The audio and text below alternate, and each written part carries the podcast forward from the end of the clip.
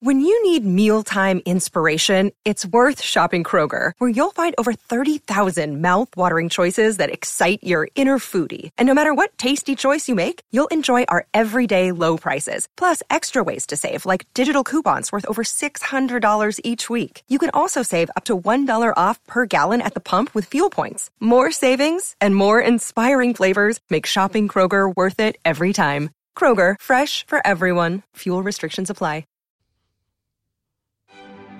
Pod save the Queen! Hello and welcome back to Pod Save the Queen, and we are looking at everything away from the Sussexes this week. We've had an absolute sort of Sussex avalanche of news at the start of the new year, but the rest of the royal family have been busy, mainly for better, occasionally for worse, over the last week. Um, and I am your host, Ann Gripper, welcoming back Daily Mirror Royal Editor Russell Myers from his travels. Oh, that's quite. I need a drum roll for that. That was quite exciting. Did you bring me back a present? No, Did you bring Mrs. Myers a present? no. Oh, Russell. I'm very bad at this sort of thing. Oh, dear. I, I, I just got through the door and then collapsed into bed. It's been. It's been. Well, I mean, there's a present for Busy Mrs. Myers Yeah, right there, know, right know, there. So, okay, well, welcome back. Um, things that you missed while you were away. We talked to um, some media experts. We talked to the head of IPSO. yes. and um, our old colleague Carol Watson, who's now a senior law lecturer. Um, thank you for Yelena Alvarez McCoy. I'm sorry if I've got your name a little bit wrong, but I think that's right. Um, who messaged on Instagram who said um, she thought it was interesting that uh, the point that in a newspaper you can see a different aspect of the coverage as opposed to kind of the single links or stories that you would see online. So I went and spoke to our head of circulation, Johnny Howard, about how our international listeners could best see the the newspaper and read your fine words in the newspaper and see it get a different perspective on it all and the good news is if you sign up for the Daily Mirror iPad edition you get a 2 month free trial This is very exciting. it's very exciting news, isn't it? So, you know, if, if e-edition doesn't have to be on iPad, whichever um, e-edition provider you use, have a look, see if you can find the Daily Mirror, and you can read Russell's work in glorious Technicolor in there, and all of the other well, British goings on. What's not to love? You get Love Island, Well, all the sport, Have all you been sorts. watching Love Island? No, Uh, this will be a mad phenomenon for the uh, American and They have Love Island elsewhere. They definitely have Love Island in Australia. Do they? Yes, What about the states? Anyway, that's a whole different podcast. Happy Australia Day belatedly as well to our Australian listeners. Um, we weren't as good as the Royals in posting our Happy Australia Day No. updates, but there were some nice, cute pictures from their previous visits. And we are thinking of all Australians who are still going through the yeah, It's just going on and on, and it must be really horribly miserable. So stay safe and look after yourselves. So, Russell, Where to start? where have you been? Where have I been? Um, well, I was obviously in Israel. I was in Bethlehem, occupied Palestinian territories, which was jolly good fun. It is uh, I mean, Jerusalem is is probably my my fam- my f- most favourite city in the world. I think it's uh, of all the travels we've done over the last few years. It's um it's a ma- it's a really magical place, and um, uh, it was a, a huge privilege to to go back there. And how did Prince Charles's visit compare to? Because you're obviously out there with Prince William um, just over a year ago. A year and a half ago. So how, yeah, how did those two visits compare? I mean, obviously both future kings, but at different Yeah. stages in their in their kind of development. Charles wasn't playing volleyball on the beach. There's a missed opportunity. That's the first. that's the first one we can knock off.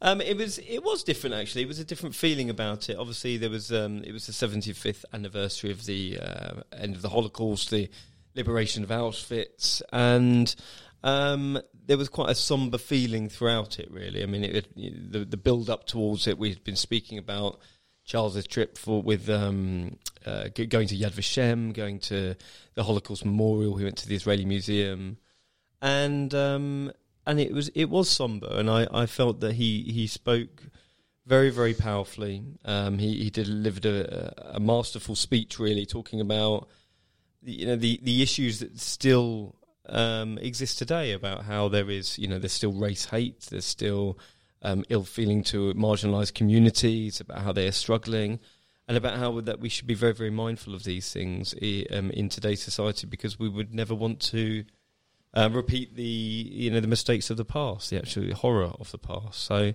um, it was it was it was a fascinating trip to see him up close, and I think that whereas you know from what I observe that Charles doesn't really speak a lot. He he listens intently to people, and people are you know are fascinated by that. Really, he doesn't. He's probably less involved than um, well on this trip from what I can see with you know, people that he's meeting.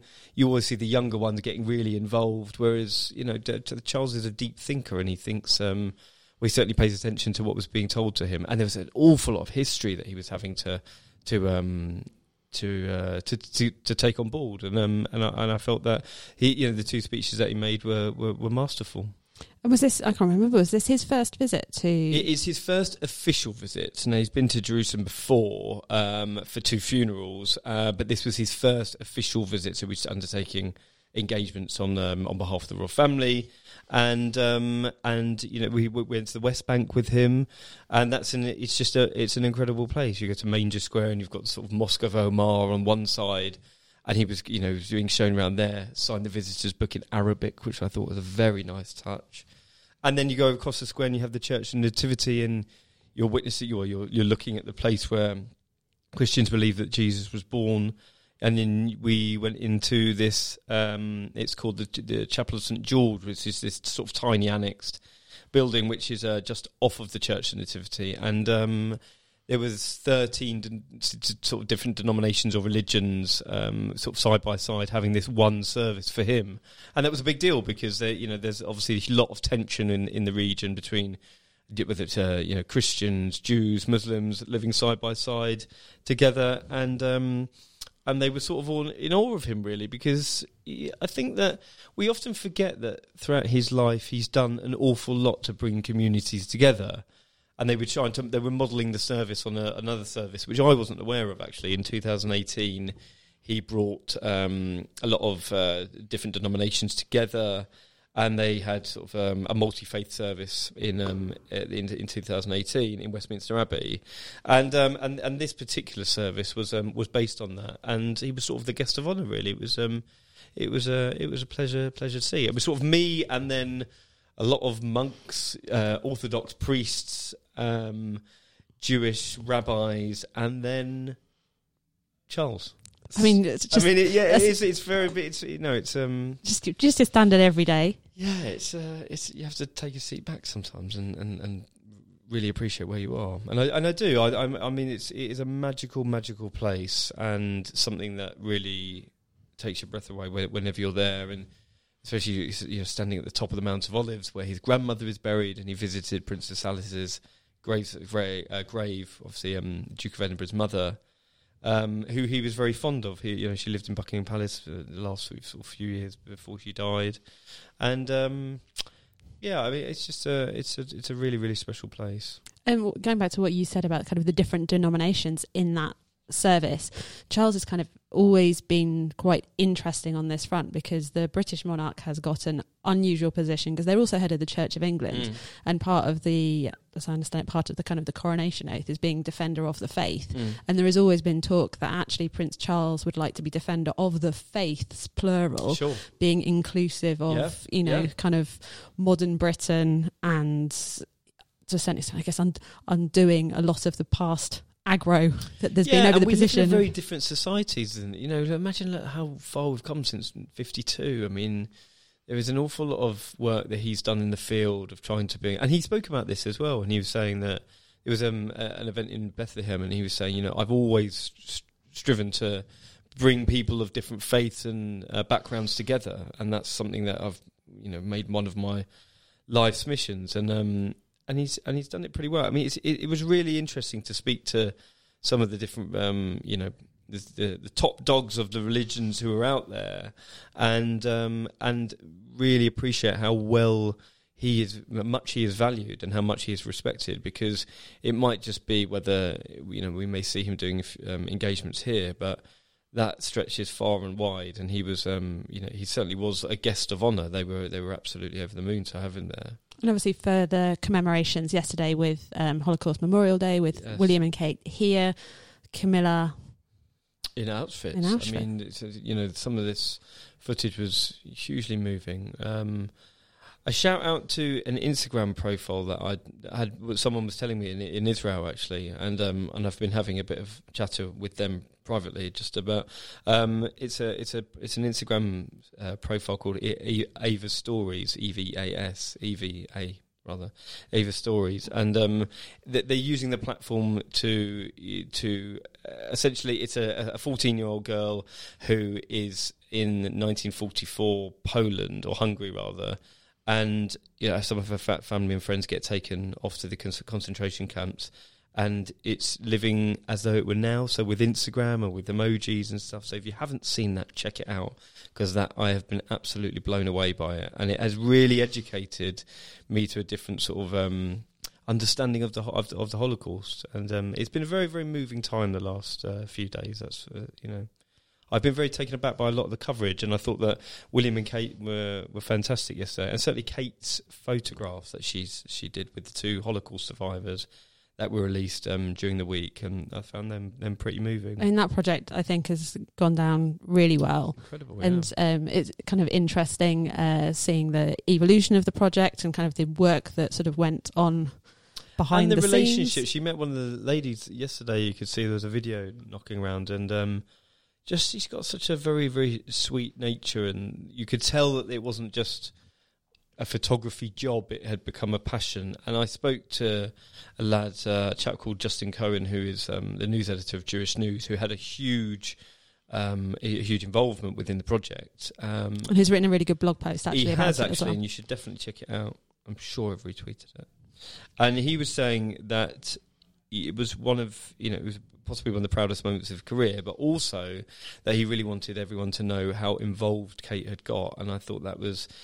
Yeah, they do a lot of stuff behind the scenes, and we can't publicise all of it. And sometimes we just it will come across where oh look, Kate's done these photographs, and it's for Holocaust Memorial Day, and they obviously did the thing in Westminster yesterday. However, this was a labour of love, and it and it really there was some behind the scenes photographs put on the Instagram of Kensington Palace yesterday, and that just gives you a flavour. But it was really interesting to talk to Justin and. And he, um, and he, and you know, he articulated very well about how diligent she was, and um, and and I think that Kate had said, you know, these stories will stay for, with me forever, and I've I've felt like that massively. I think that I've met people over the last week that have, um, you know, giving me a deeper understanding of of especially this. It's a big anniversary, and and unfortunately, you know, the survivors of the Holocaust are, are passing away, um, and there will be, you know, only a few, a handful of these um, anniversaries left where they're there to to be able to commemorate it and um, and, and remember. So we must not forget. And if you're interested in kind of the general principles of remembrance, then well worth checking out our podcast from back in November when we talked about around in the run up to Remembrance Day and Yeah. the British Legion. Um, so I'm going to do a, a shout out for something which was the Yeah. BBC drama of Win- called Windermere Children, which was about some um, children who had been rescued from, uh, well, who liberated from one of the concentration camps and were resettled for a few months in the Lake District to, to kind of reacclimatise to life, which was, you know, it's kind of quite an extraordinary story. It was, it was really sort of beautifully and gently told and was it's kind of after the horror to a certain extent people are still dealing with the horrors of having to live with live with it all but quite a sort of a very warm and and moving story and then so kate's pictures obviously so uh, there was talk about her she kind of modeled them on Vermeer so Vermeer, she's yeah. combining two of her her loves her kind of fine art history and um and photography so they're sort of these quite sort of solemn formal settings. And then the contrast with those amazing pictures that went up on the um the Kensington Palace social media accounts. And probably unusually on such a solemn day they were just full of joy and laughter. Mm, and you know kate was just absolutely cracking up. You know the women that she formed such a good relationship they whether they were kind of like looking laughing at these photos or you, you know you could just imagine one of them had said something to the other. And that actually you know there is in that remembrance for the people who have survived. And I think this was one of the things about the Windermere children that was so kind of incredible, like seeing the what they'd go on gone on to on to be do, yeah. and do and contribute and that they had managed to take the joy out of the life that they had been lucky enough to be left to live Absolutely. to a certain extent. So yeah, a very very moving It's been day. a very thoughtful week, you know, uh, and, e- and even the lead up to it. Um, and um, you know, I thought I thought they've, especially you know William and Kate at, at yesterday's service, you could see that they were very moved by it. Um, so yeah, I think we've covered. We've, An important day, well marked. very much so. Um, before Charles headed off to Israel, he was in Davos. Yes. Well, this was another big moment. I mean, almost forget. Did you get to go there? Or was no, I didn't. It was it was going to be too um, too hectic, and I've you know I, I don't fly in private jets because of obviously climate change and. Uh, Yeah, well, well, because that is something that we probably should address here Yes. because obviously Prince Charles was meeting with Greta Thunberg, Yeah. essentially the most famous climate activist. Eco warrior. Probably that there's ever been, like even more famous than Swampy, who was camped out when we were when we were teenagers at school Yeah. trying to stop a dual carriageway. He was like the 1990s eco hero. Greta icon. is on a different scale. Yeah. and for being so young as well, and certainly that I think everybody wants to meet her or be photographed with her. Um, But do you want to meet her after you've just been flying around on private jets, or is that a Well- bit awkward? well, Let's be honest. I mean, this is a two-sided coin, isn't it? I mean, there was a story in the papers this weekend. Have you got the details? It's something like I think it was 11, 11 flights, flights in 16 days, or the other way around.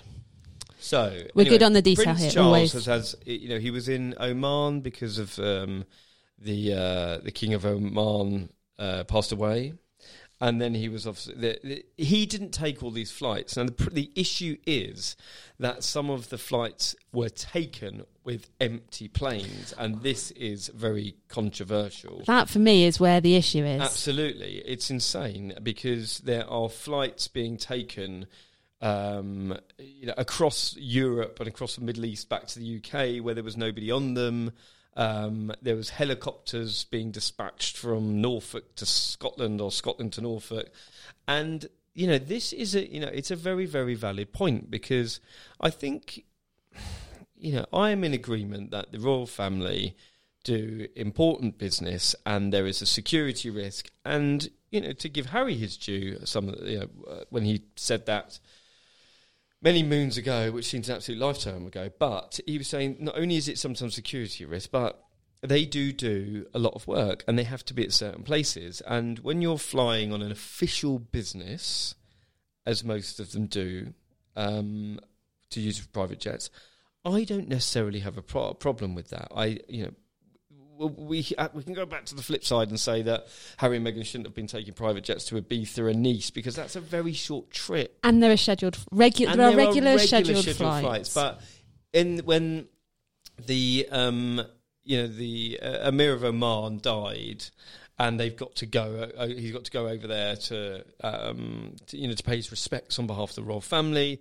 Then I think that is a valid reason. But then apparently the crew had overstayed their uh, their hours had. Um, They'd gone over their hours, and then the the issue was that they had to fly another plane to pick him up from Luton. I mean, it's absolute madness, and I think that there is scope to rethink this a lot of time, especially when he was meeting Greta and he was speaking about climate change.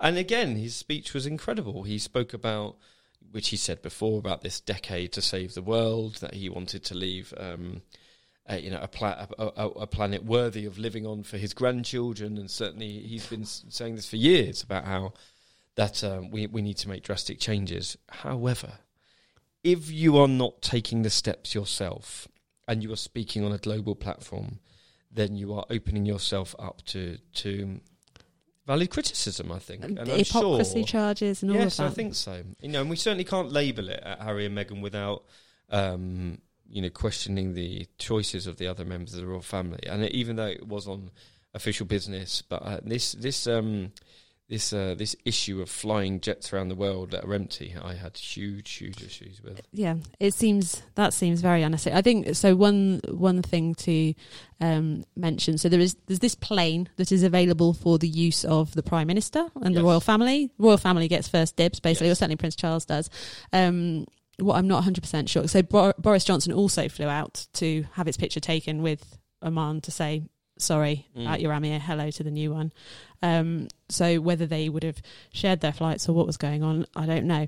But you know there is a degree of, um, and then they would potentially have had a press pack travelling with them, even if it was just the. Certainly, when the prime minister goes, there's a press pack. But Yeah, well, sometimes, I mean, sometimes business. People as it. It's- well. It's, a big plane, and you can fit a lot of people on there, and it does make sense that uh, you know rather than us all flying off. To, to, it's and it is a it's a huge privilege, and it's um uh, and I imagine that is probably the best way to travel. And I know Um, Chris Ship, from, I think it was Chris Ship from ITV, said, you know, even after immediately after the Davos question, or kind of in that when the questions were first being raised, but like, how is he getting around Mm. to all of these events? It's all very well travelling from the airport in your electric exactly, car yeah. if you've flown there on a private jet. Um, so in terms of, he said that like the logistics of that trip for the time periods, presumably from going to from Davos to Israel and the engagements there, plus the people and the entourage and whatever, they they'd looked at it and tried to avoid it. I think was what he said. But on that occasion, it made most sense to fly.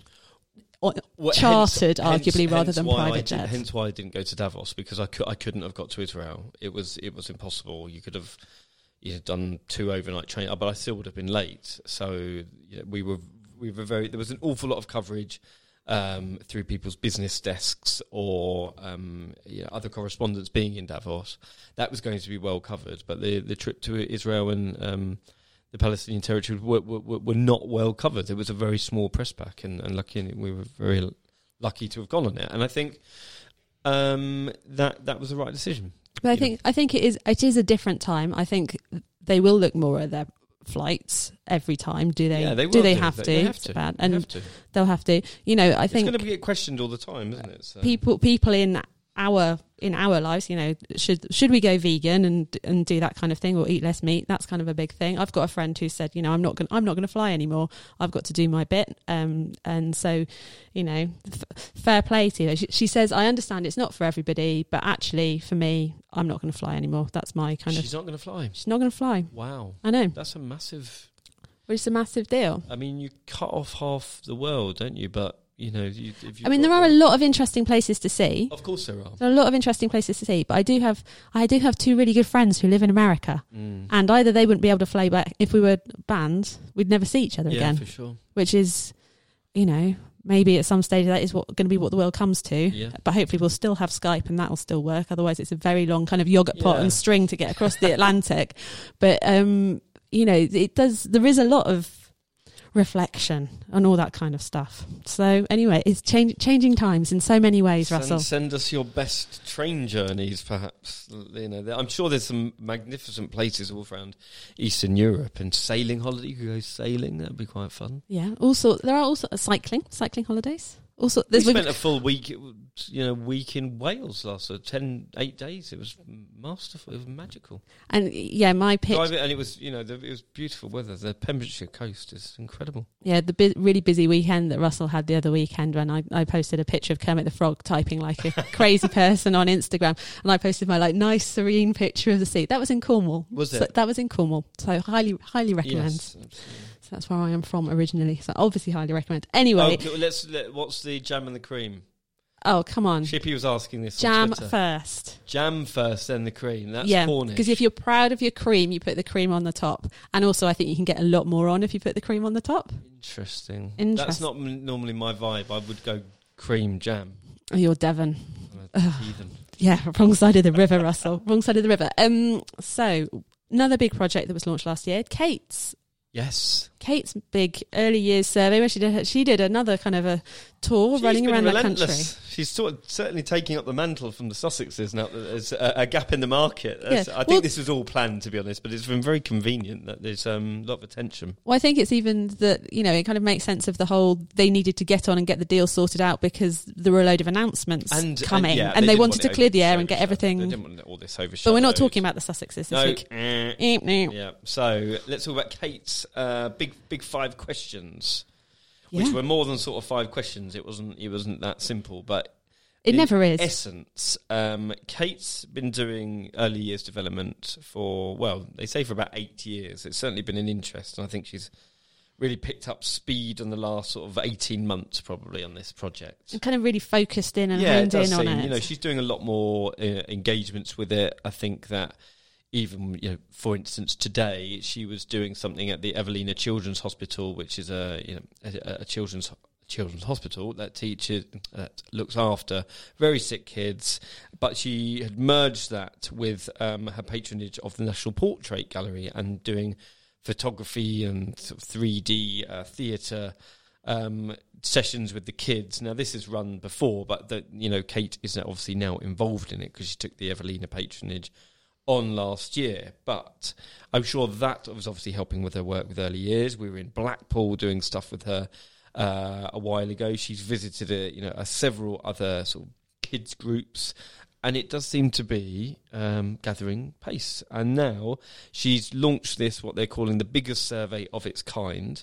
And there's going to be sort of um, thousands and thousands of parents and guardians asked about their perspectives of early years development and what it means to have uh, diff- to grow up in different environments. And this will be a landmark um, study. They're, they're, hoping. Be interesting to see how it evolves. And I think something else that you kind of got a feeling from her. So her going back to. Um, H- the the prison and meeting with some of the former um, female inmates that she'd met with previously that she does I think in the past she's kind of gone back to sick children and that kind of thing. It, like there are people who she does carry with her once she's met them, and is kind of in, is interested in how how their lives work out.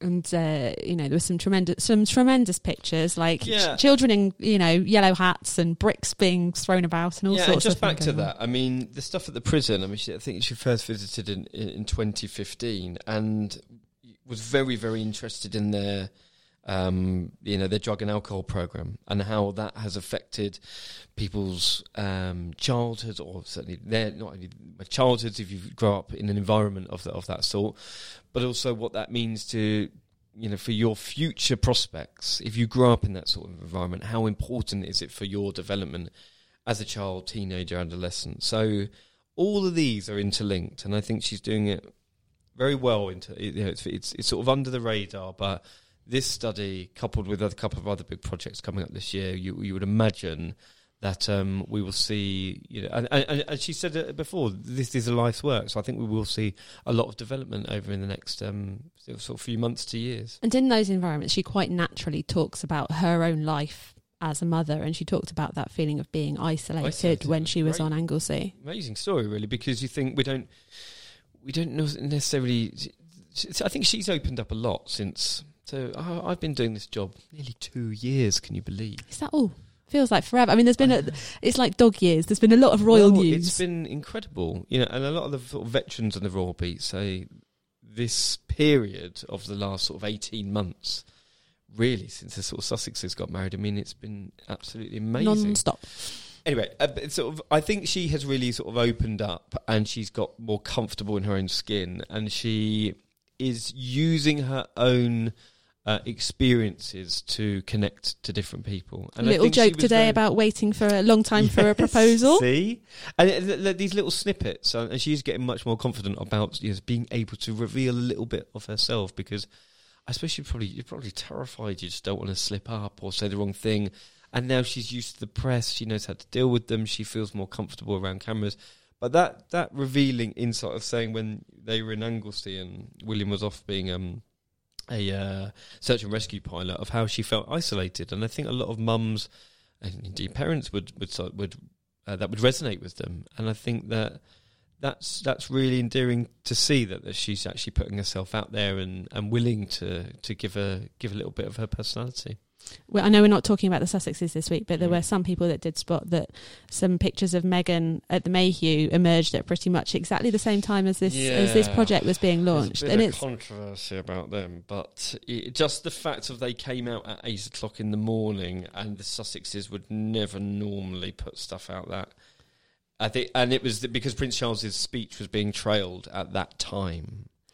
So it depends if you're a conspiracy. Theorist. It depends if you're a conspiracy theorist. Did I- man land on the moon? Well, I believe yes, but um, I'm not a conspiracy theorist. Uh, but what it either way, what it does potentially speak to is that with a fragmented household, Yes. it becomes harder for whatever reason, whether it's logistics or agendas, it becomes harder to coordinate things. Well, it certainly will be, won't it? And this is this is the issue. Let's say last Sussex mentioned because when they were trying to get it all sorted, they obviously didn't want the the, the Palace of the Queen did not want big news last week overshadowed. So you had William doing his big event at Buckingham Palace, which Kate was there. Then you had Kate's big five questions. She was doing another event. Then obviously Charles was this is a big first trip to the Middle East and get you know official engagements in Jerusalem, Bethlehem, big deal, climate change, all these big issues.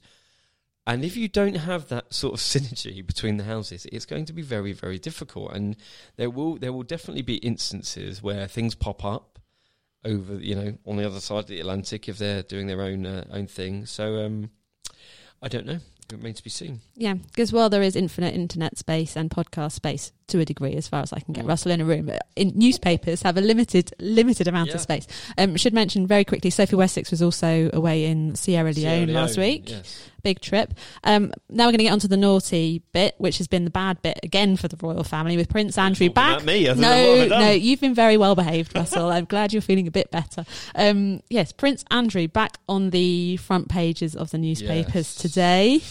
As Just it when you rumbles thought on. it had gone away, and now that um, a U.S. attorney in Manhattan uh, stood on the steps, no less, of Jeffrey Epstein's former home in New York. way to pick a backdrop I and mean, make an the impact. optics are pretty strong, and then he delivered this speech where he was um, suggesting that they had, in quotes, had zero cooperation from the Duke of York, and uh, intimated that the FBI had made attempts uh, to speak to the to speak to Prince Andrew, and that he hadn't been forthcoming. Now, this is in complete contrast to uh, the statements he had previously given from, uh, you know, via Buckingham Palace, and certainly in the Newsnight interview.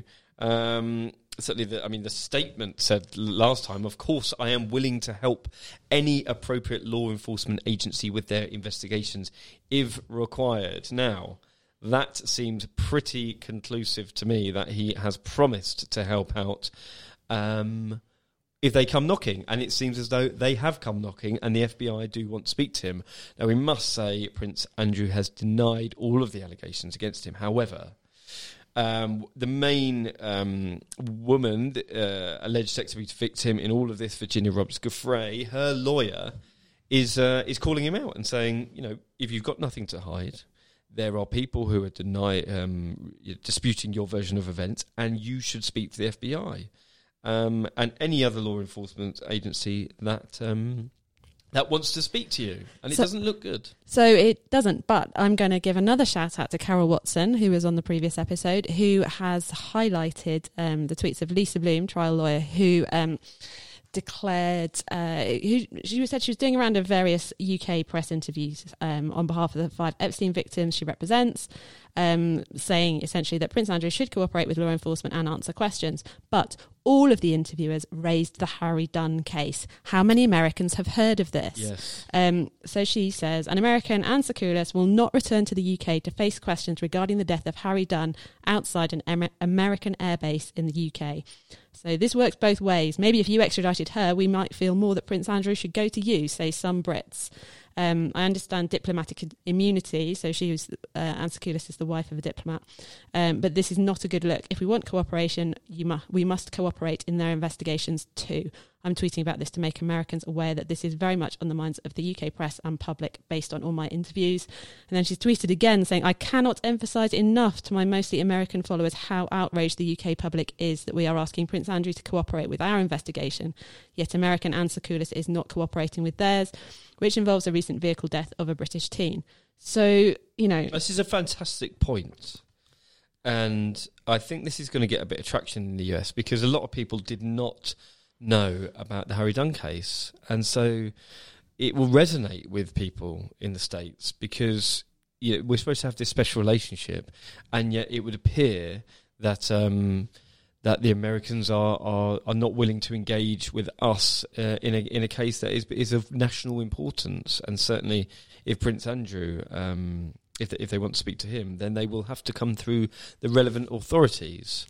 On the flip side, there you know there are legal experts today saying that they wouldn't allow Prince Andrew to go to the states because of the fear of him being arrested. Now, certainly he's um, denied any wrongdoing at all, and I'm sure that there are relevant fears that if he did put himself up to be interviewed by the FBI, then you know it may be out of his hands. So I'm sure he is taking legal advice to um, to try and safeguard his own future.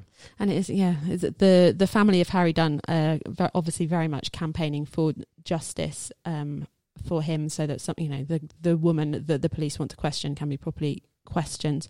Um, and the way they spoke about it was very moving, and sort of kind of saying there is that degree of. Uh, if something is being held against you do you do you face up to it and kind of confront it confront it head on or do you do you kind of ignore it and and leave it there to to fester essentially Mm. so it's an interesting aspect Well, what it did prove is that the Prince Andrew saga is not going away, and I think that this is going to run and run. And certainly, for Buckingham Palace's part, uh, there has been no comment. Now, um, it's been the the any sort of requests have been put over to Prince Andrew's lawyers.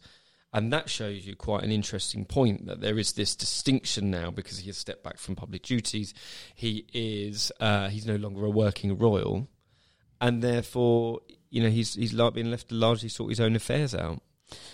So yes So, that one will be coming up again Space it will be. um, one thing we know that is coming up very soon is BAFTA at the weekend Yes. So BAFTA this year they're going on the um, on the green uh, on the green thing and sort of encouraging people to either wear something that they've worn before, hire something, or wear something vintage. So Russell, have you got a favourite red carpet outfit that you'd love to see Kate wearing again? Uh, what uh, the only one I know is the white one with the the sash with the sh- off the shoulder number. Oh, the one from last I think that's the last, year. yeah. The the one the one the one shouldered One very shouldered. gorgeous Grecian style gown. Grecian, very good. Um, so I put a few of my favourite ones up on the Instagram stories for people to rate. Also, well, occasionally snake. No, I think people mainly mainly like them. Um, I'll post them on the Instagram more permanently so you can see which ones I picked. Uh, so messages I had back were Alex Gaylor Train. I need to see her in the pink Gucci again. So gorgeous. I didn't actually include that one in my selections because I think it's a bit too recent. Um, the green Jenny Packham with the amazing back from the 2012 Olympic Gala, which is one of my absolute favourites. Holly says that's that my the one that got redesigned. No. No. I think it was I the black one. out of this. Yeah. oh, it's just you just need to say anything with a pussy bow, Russell. Come on. Um, Kate Kate wore a pussy bow to launch her um I think she was doing for her project. Yes, and some people have been tweeting me. I know. I love it. I know, it's great. uh, so Karen Tiffy said that the Jenny Packham one is one of my all-time favourite gowns she has ever worn. However, she just re-wore it last year. That's why I don't think it's likely she'll wear it to the BAFTAs. Um, Debbie Abood sent some heart eyes for the white and gold McQueen dress that she wore at the Malaysia State dinner. Um, but Liz Ross wasn't such a fan. She said it's kind of young for her and not very sophisticated. I could see someone in her late teens or early 20s rocking it.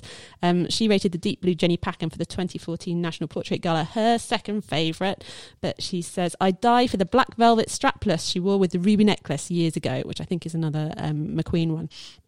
Um, and Emma Nicholson, she wasn't sure about the white and gold McQueen for a BAFTA event, but yes, for a tour, as opposed to the pink Jenny Packham from the art gala back in 2011, where she said in absolute capital letters, Yes, yes, yes, a thousand times, yes. That's pretty definitive. Yeah, it is, and I have to say, actually, I think I think overall that is my one that I would really like her to wear. And Marty Crescenti says, "I love this one, but looking at it again, I am very aware that no part of my body could even remotely fit in fit in this." And then she sent me three crying, laughing emojis, and I was like, "I know the feeling." Um, Amy had a different view of things. She said, We don't share the same favourites, um, but the different perspectives and reactions about her fashion are part of what makes it so fun to follow. Um, Amy's favourites, she liked the red dress from the Chinese state dinner, um, which I do really like, but I'm not sure it's BAFTA. Um, she liked last year's incredible one shoulder BAFTA gown, as, as Russell spotted as well. Um, and unusually, she liked the Erdem for V&A, which really divided opinions at the time. It was quite a big kind of floral number. Um, looked a bit like a kind of a, looking at you blankly? yeah, looked I don't know a bit bit like a sofa bad sofa covering. I Yeah. think yeah. No, I really wasn't a fan. Sorry, Amy. Um, Missy MBSK said she hopes she goes for something vintage. I mean, it would be quite fun if Kate Oh, uh, Kate whipped something out I'm of the Royal Archive. I'm just reading a message from Missy MBSK. Wow. because I was just go, trying to go through my messages and she'd said, Love Save the Queen. Uh, and you're reporting. I mean, this is a shout out to me, basically. But on Russell, we love from you. Royal, from Pussy Bows to other news. So, see, Yes. That's I'm- your tagline. here to please. New Twitter bio, please now, Russell. So, um, so there we go. We, and next time we meet, we will probably get to speak about what Kate wore Well, at BAFTA. Is there anything else going on, Russell, that we should know about? You always do this to me, and I I, always know. forget because I've just been busy with the stuff of the day. Um, uh, yeah, there is there is a lot. And we'll talk about there There is a lot coming up, so you just have to tune in next week, and I'll tell you all about it. Yeah, and follow us uh, in the meantime. Russell is busy on Twitter and on the Instagram these days. I'm we are trying. We are at Pod Save. Uh, we love to get your messages and we love to have you with us. Um, this is your episode for this week. We're going to try and resume slightly more normal service and go back to one episode a week so that Russell can write even more lovely words for you to read in the newspapers on your free Unless it iPad goes trial. Crazy again, you never know. Well, who knows? There's no let up. is No let up. Well, Russell, I'm glad that you are feeling a little bit better and your voice has? I've held got out. my voice back. yeah. Great to have you with us. Listeners, great to have you with us as well. And until next time. Pod save the Queen!